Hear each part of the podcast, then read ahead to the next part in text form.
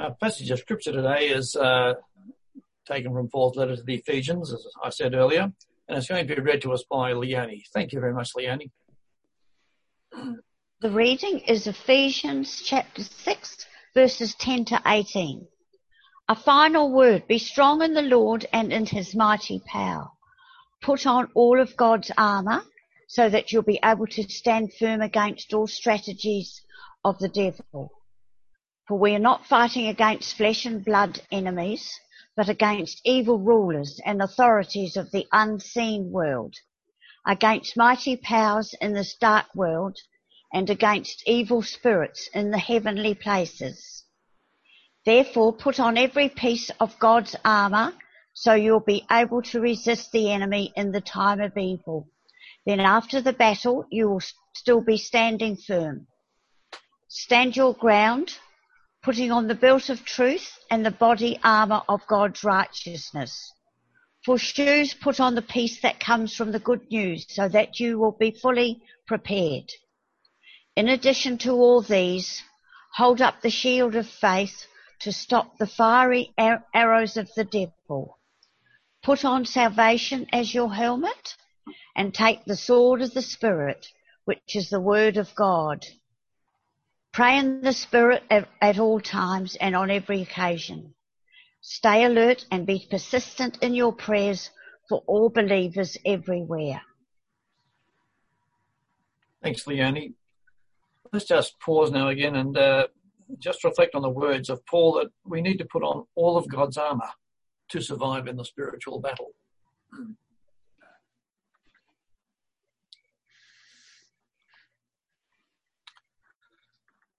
Right, to to put the, today's reading of Paul into into its context, we just need briefly to recap what he's been saying so far. Unlike so many of his other writings, this epistle of Paul is more of a theological treatise than a regular letter, in that it doesn't address any particular issue in any particular church. Rather, Paul is using the letter to expand his reader's vision and understanding of the cosmic or spiritual dimension of God's eternal purpose and the grace as expressed in Christ and the high goals that God has set for the church. Paul opens his letter by explaining God's purpose and his plan of salvation. This plan rests on Jesus, through whom our election to salvation, determined by God in eternity out of his great love, is made effective, and who is now supreme head over all creation, both heaven and earth. Now, this great salvation, which was a mystery hidden in God, is now revealed at its appointed time. The salvation is extended out from Israel to include all peoples everywhere. Indeed, as Paul says in chapter 2 and in Romans, Israel expands to include Gentiles, and the nature of his membership shifts from ethnicity to faith. This salvation includes not only our sanctification, but also the unity of all members of Christ's body, the church, regardless of their origin. Having explained God's wonderful purposes, Paul leads into the manner in which God's people are to live. This primarily involves the development of relationships in the church and in families based on mature and selfless love. Now, throughout the letter, Paul has been looking at God's work and the church and drawing attention to the spiritual and or the cosmic dimension, the unseen spiritual world in which all of this takes place. In 1 1 of the epistle, he writes that God has blessed us in the heavenly realms. In 110, we learn that the Father's plan is to bring all things in heaven and on earth together under the one head, Christ. In verse 11 of chapter 1, we learn that we have been predestined in accordance with the Father's cosmic plan, and indeed we are a part of the cosmic plan. In verse 18 to 23 of chapter 1, Paul prays that our eyes might be enlightened so that we might understand the incredible greatness of God's power for us who believe in him. This is the same mighty power that raised Christ from the dead and seated him in the place of honor at God's right hand in the heavenly realms now he is far above any ruler or authority or power or leader or anything else, not only in this world, but in the world to come. God has put under the authority of Christ, put everything under the authority of Christ and has made him head over all things for the benefit of the church. and the church is his body. It is made full and complete by Christ who fills everything, everywhere, with himself. In chapter 2, Paul talks about the devil, the commander of the powers of the unseen world. He is a spirit at work in the hearts of those who refuse to obey God. In chapter 3, Paul talks about the Father's purpose to use the church to display his wisdom in its rich variety to all the unseen rulers and authorities in the heavenly places. Now, like all of Paul's writings, this passage is set against a cultural and intellectual background that his readers will have understood extremely well. Phrases like rulers of this world or mighty powers in this dark world would have been familiar to the people of his time, who believed that hostile spirits exercised decisive control over human affairs and over human governments. Now, while their fears might not were not misplaced, the belief led to a fatalistic mentality in the daily lives of those people. It's been a common observation that this sort of cultural intellectual environment can produce a depressing psychological effect as it generates a sense of futility in people in their efforts to face a world which they believe is governed by powers which are completely beyond them. Now, these fears, I have to say, have their counterpart in our own times. we see people subscribing to conspiracy theories that say that hidden forces are pulling the strings behind the scenes and are controlling our daily lives. These dark forces, they might be aliens, they might be the alignment of the stars and the planets, they might be the Illuminati, they might be the deep state, they might be George Soros, it might be Bill Gates. But they are all believed to operate behind the scenes, working towards the realization of their evil plots to control us. Now, Paul's great message of hope is that Jesus is now far above any ruler or authority or power or leader or anything else, not only in this world, but also in the world to come. God has put all things under the authority of Christ and made him head over all things for the benefit of the church. There are three important messages in that one simple statement. God has put all things under the authority of Christ. God has made him head over all things. And God has done this for the benefit, of the church. He's done it for our benefit. Let's just pause and reflect on those truths and ask ourselves, how do they affect my outlook on what I see going on around me?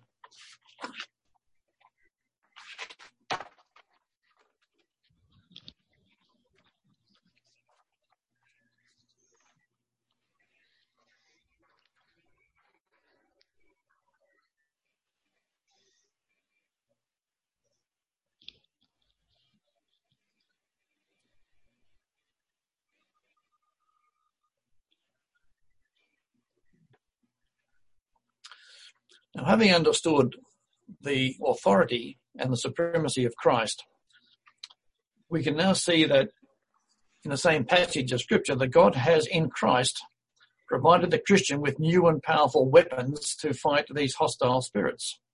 The Christian now has a new freedom from their control with the assistance of weapons that are not only, not only defensive, but also offensive. The weapons that God provides are so powerful that as Jesus said, the gates of hell shall not prevail against the church. Matthew 16:18. In this particular image, hell is not the final place of the lost, but rather the kingdom of Satan on this earth, where people are enslaved in superstitious error and trapped in fear and spiritual darkness. It's a revealing image because in ancient times when a city was under siege, the gates were often the target of attack because they represented a weak point in the defenses. The image that Jesus is giving us is one of hell, which is in fact under siege by the church, not the church desperately defending itself against hell. Paul opens our passage today with the words, a final word, be strong in the Lord and in his mighty power. Now, different translations put this phrase in different ways. Some say be empowered or be strengthened or strengthen yourselves or draw strength from God. Now, I like the last one as the principal idea is a bit like going to the gym Drawing strength from God is a continuous hourly activity on the part of the believer. It means the exercise of faith. After all, one does not go to the gym once and forever after be strong, be a strong person. It's the same here. We are urged to draw strength from the Lord because in our natural state we have no spiritual strength. By drawing strength from God minute by minute of each day, we are acknowledging a fundamental truth that we are completely dependent upon Him. In the next sentence, Paul tells us how to be strong in the Lord. Put on all of God's armor, he says. Now, God's armor is spelled out in detail in the following verses, but in summary, it consists of truth, righteousness, peace, faith, salvation, and the Word of God. Now, these are a summary of just about all the elements that anchor the Christian life. The only one not mentioned is love, which animates the Christian's activities in the world and which binds the body of Christ together. But that is a subject that Paul has already dwelt on in earlier chapters of the epistle. Now, these are spiritual weapons because we are living in a world that has a significant cosmic or spiritual dimension, and we are engaged in a spiritual battle. Paul states, For we are not fighting against flesh and blood, enemies, but against evil rulers and authorities of the unseen world, against mighty powers in this dark world, and against evil spirits in the heavenly places. And this is an important message. The ancient Chinese writer Sun Tzu said, Know your enemy. It's all too easy to fall into the trap that we are in fact fighting against fellow human beings for whom Christ died. Satan might be working through them, and some of them might be his willing accomplices, but that does not alter the fact that Christ died for them, and they are God's intended target for the preaching of the gospel. Where human beings are in error, we deploy truth. Where they are evil or pursuing evil ends, we deploy righteousness. Where they are violent, we deploy peace. Know your enemy. Our enemies are the evil rulers and authorities of the unseen world, the mighty powers of this dark world, and the evil spirits in the heavenly places. Let's just pause and reflect on this truth for a moment and ask ourselves how this truth influences the way we look at issues in the world and in our community.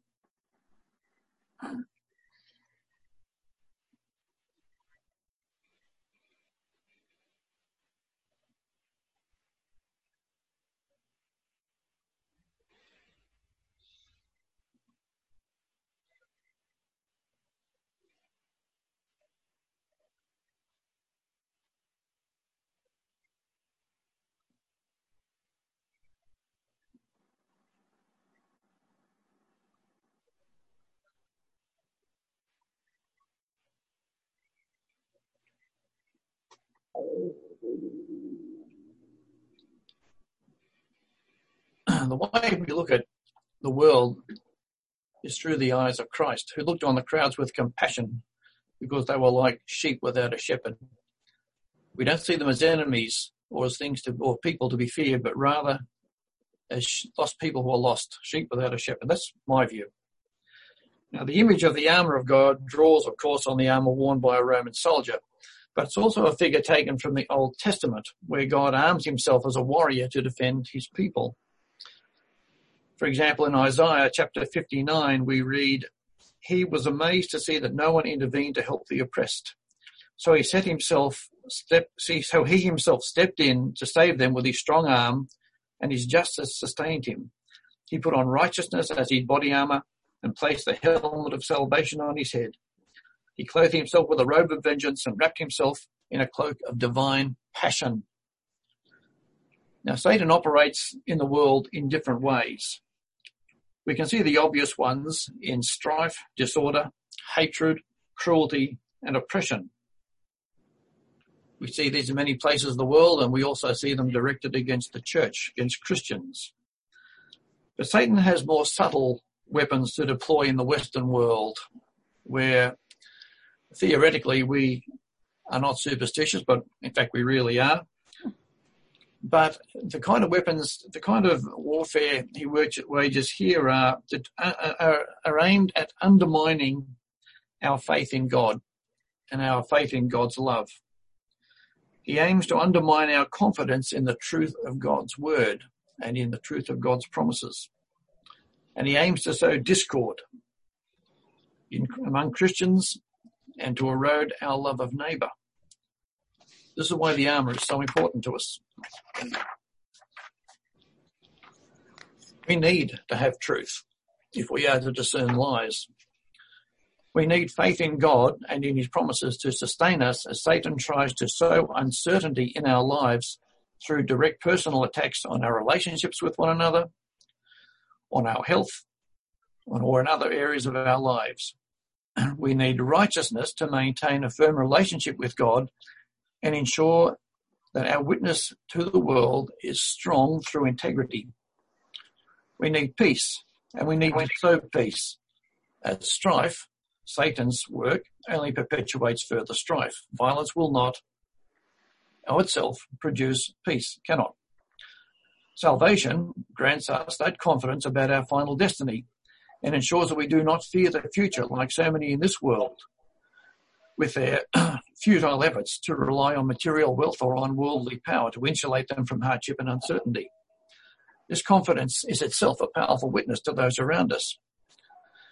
And only the proclaimed word of God, empowered by the Spirit, can open the eyes of people everywhere to their wretched state and their need for God. It helps to understand that, like a soldier, one is only fully protected when one is wearing all the armour. Unlike the regular Roman soldier, the Christian never takes the armour off, as there is no rest, no leave, and no holidays from the Christian walk with God or from the spiritual battle in which we are engaged. In addition, where the armor of God was put on as a, the armor of the Roman soldier was put on as a completely finished product, Christians in fact grow in the armor of God as they mature in faith and wisdom and come to a more profound understanding of how they can use God's armor to best benefit themselves and those with whom they come in contact.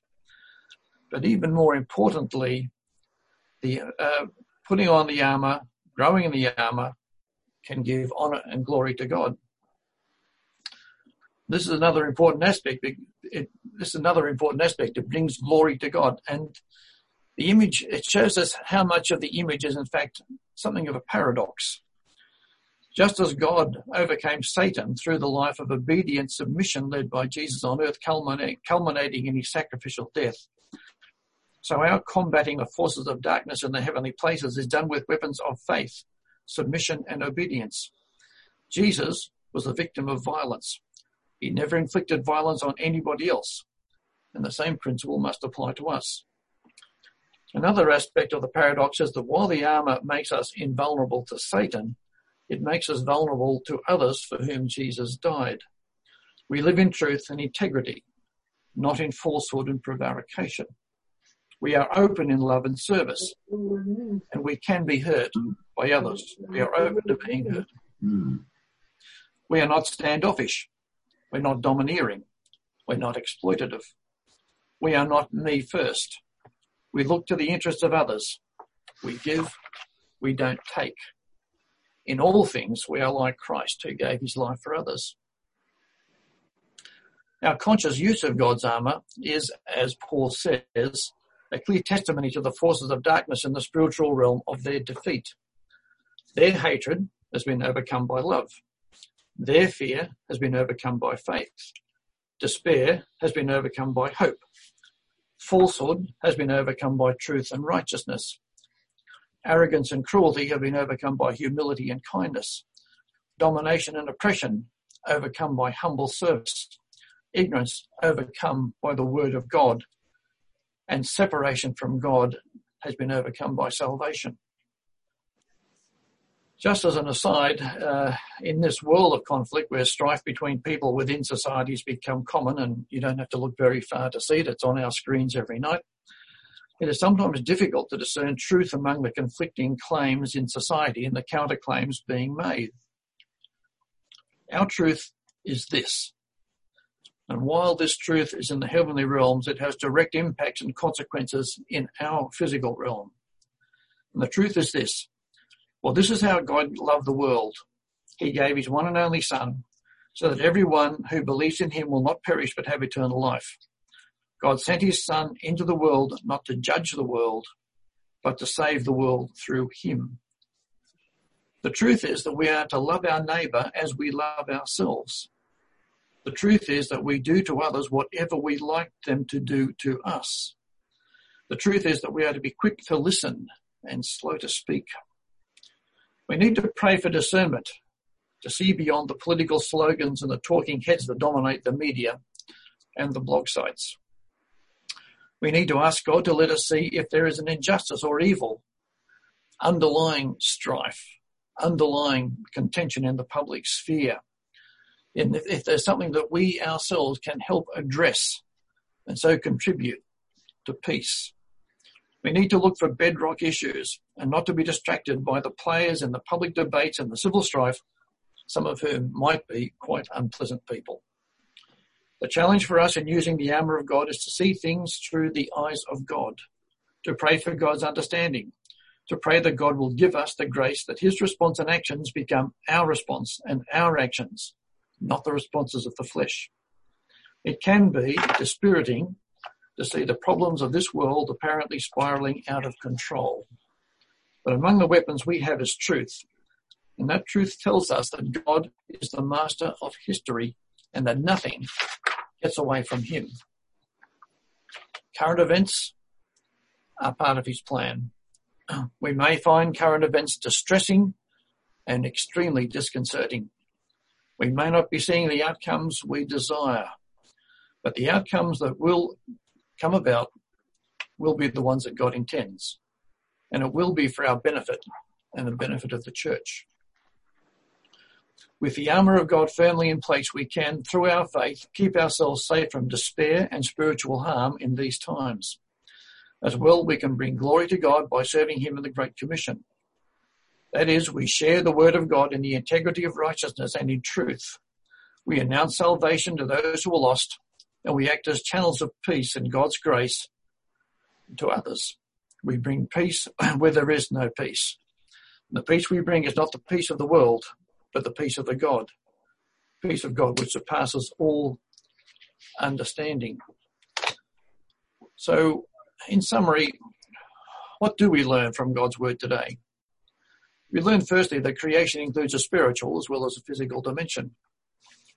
We learn that the spiritual dimension is inhabited by God, but also by spiritual forces opposed to God and who attempt to interfere with his work on this earth by making war on his church on an individual Christians.